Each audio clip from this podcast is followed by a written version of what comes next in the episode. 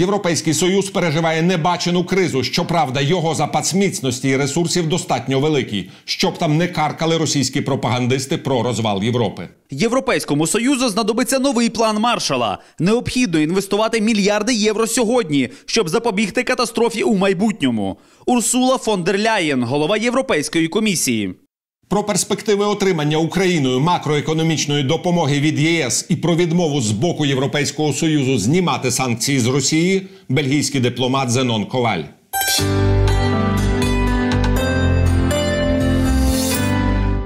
Вітаю вас, пане Зеноне, в студії телеканалу Еспресо. Отже, Європейський Союз зараз переживає небачену кризу. Йдеться не лише про пандемію, але й про кризу інституційну. По-перше, треба пригадати, що Європейський Союз Союз не має повноважень в галузі здоров'я, так що він не має можливості е, об'єднувати людей і приймати рішення. І тому ми бачимо, що різні країни Євросоюзу по-різному реагують щодо стратегії проти коронавірусу.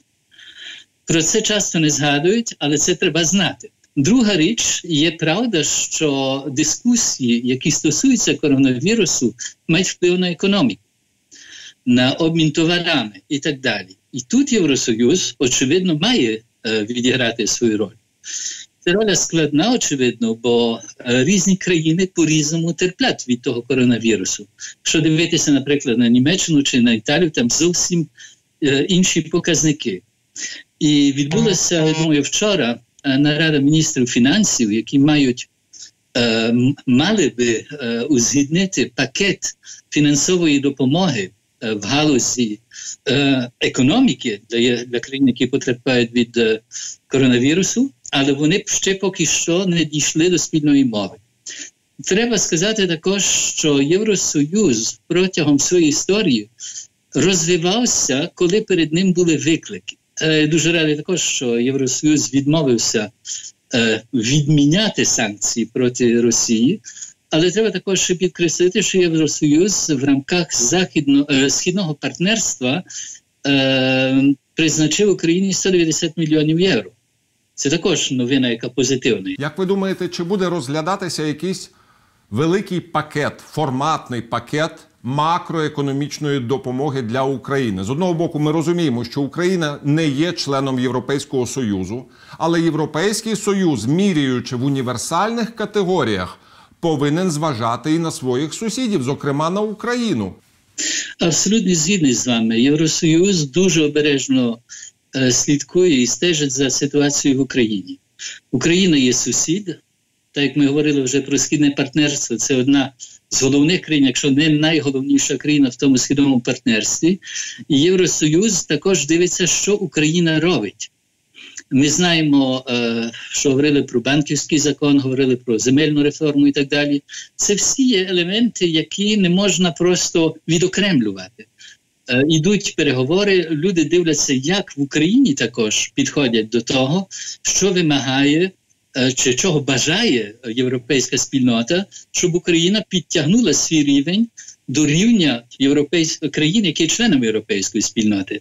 Так що великі зусилля також мають бути зроблені з українського боку. Якщо буде довіра до України, як до країни, яка робить реформи, яка йде вперед, яка наближується до Європи, ну тоді відповідно Європа також буде реагувати на ситуацію в Україні. Ні, ну просто в мене часом таке враження, що Україна обирає перевірений в лапках і надійний світлий шлях Венесуели, тому що в нас досі точаться дискусії, чи точніше тривають спроби довести Україну до дефолту шляхом саботажу. В рамках Верховної Ради треба консолідації.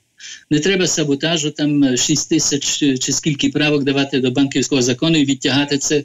Та колись це робилося в Європарламенті бо були також такі моменти, де е, представник радикальної партії Італії там тисячі mm. правок законів. Треба просто свідомої консолідації. Треба, щоб е, в Верховній Раді і е, в, в, в уряді України, що президента України були чіткі думки, куди йти і що робити. Навіть ситуація, в якій ми сьогодні знаходимося з тим коронавірусом, е, із зниженням ціни на нафту будуть впливати і впливають. Ми тепер маємо певне віконце можливості яке треба буде дуже вміло зіграти е, в, в, і, і то досить швидко, щоб використати ті можливості, які знаходяться. Бо не знати, як далі буде. Крізь це не знаю, віконце, чи може вже вікно, чи навіть браму можливостей. Ми чуємо скавчання з боку кремлівських представників. Вони вимагали скасування санкцій, але на щастя, Європейський Союз відповів жорстко і чітко. Ці санкції було впроваджено через агресію проти України і окупацію українських суверенних територій. Я думаю, що позиція Євросоюзу, мимо того, що чується час від часу, там від е, що в декотрих країнах є партії, які е, за скасуванням санкцій. Я думаю, що Євросоюз все ж таки буде тримати свою позицію, поки не буде зрушень е, в тій галузі. Чого прийняли санкції? Ви самі е, це сказали. І поки там не буде зрушень, то нема причини ті санкції е, відмінювати. Ми знаємо, як довго е, Західна Європа, Західний світ взагалі не признавав анексії е, країн Прибалтики, поки вони не стали незалежними державами. І я думаю, що це саме буде з Україною, поки не буде. По-перше, ніколи не будуть признавати тої анексії, а по-друге, будуть е, впливати на те, щоб були зміни. Ви самі сказали також слушно, що Росія там робить певні кроки, що Європа відповідає. Так що перемовини йдуть, дискусія йде. Якщо Україна покаже сильну позицію і чітке бачення ситуації, багато легше буде Європі тоді допомагати Україні. І е, треба уникати також то е, факту, щоб Україна сама йшла на якісь перемовини з Росією.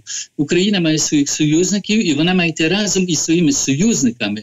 Тоді вона буде багато сильніша в тих перемовинах. Ну але з другого боку, ми розуміємо, що і у Путіна є свої союзники в Європейському Союзі. Так йдеться про Путін ферштейнерів, починаючи від. Німеччини закінчуючи Францією, очевидно, Путін Путін впливає через е, свої, свою мережу, скажімо, прихильників е, в різних країнах, але це переважно не є на урядовому рівні, це на рівні партійному. Ми бачимо в Італії, наприклад, Північна Ліга, ми бачимо у Франції е, партія Марін Лепен, ми бачимо це і ще в інших країнах, і в Німеччині і так далі. Але це не є партії, які поки що мають солідну позицію при владі. Так що уряди рішають парламенти рішають. І вони тільки одною складовою частиною. Вони пробують сіяти певні, е, певну дезінформацію чи чи певні чутки, які шкідливі для України. Але більшість партій, які поки що є в парламентах, чи уряди, як такі, поки що тримають санкції. Ми то бачимо на рівні Європейського Союзу, бо все ж таки Рада міністрів е, приймає рішення щодо продовження санкцій. І вони представляють уряди, а не партії. Пане Зеноне, на вашу думку, яким вийде Європейський Союз з цієї пандемії? Тому що ми бачимо з одного боку посилення національних егоїзмів в тих чи інших державах. Ми розуміємо, що це вплинуло на економічні зв'язки. Ми розуміємо, що буде посилено надзвичайно сильно безробіття, так тому що економіка вдарить у різні політичні структури. Е, очевидно, що є е, так як ви е, сказали. Певне відродження, я би сказав, е, егоїстичного підходу до до справи. Але Євросоюз будувався над е, е, ідеєю солідарності, допомоги сильніших, слабшим. І це лишається основою того союзу. Так що, якщо союз вийде від того, ну то він вже не має причини існувати. І я думаю, що е, дійсно буде е, велика зміна в підходу може і до суспільства, в підходу е, до праці і так далі. Ми бачимо, наскільки, наприклад, люди тепер більше працюють вдома, дистанційно і так далі. Е, наскільки більше люди пробують допомагати один одному. Колись кожен думав тільки про себе, але ми бачимо тепер прояви більшої людської солідарності між людьми. Я в Брюсселі чи в Бельгії бачу 8 години вечора коли е, працівники е, клінік чи чи шпиталів вертаються додому, то люди виходять на вулицю і плескають їм. Е, знаєте, такого давно вже не було, бо кожен жив своїм життям, жив для себе, щоб заробити більше грошей, мати гарні канікули і не думати про сусідів. А тепер думаю про сусідів в будинку, в якому я живу. Наприклад, я зайшов в ліфт, бачу записку. Е, якщо вам потрібна допомога, що треба десь піти вам на закупи чи інші речі, ми готові це зробити, передзвоніть нам і так далі. Так що я думаю, що відроджується певна солідарність е, між людьми, яка вже давно була призабутою. Щиро вам вдячний, пане Коваль, за цю відверту розмову в ефірі телеканалу Еспресо. Щиро зичу вам і вашим близьким міцного здоров'я і оптимізму. Дякую за запрошення. Бажаю вам також кріпкого здоров'я, так що бережіться. Всього кращого.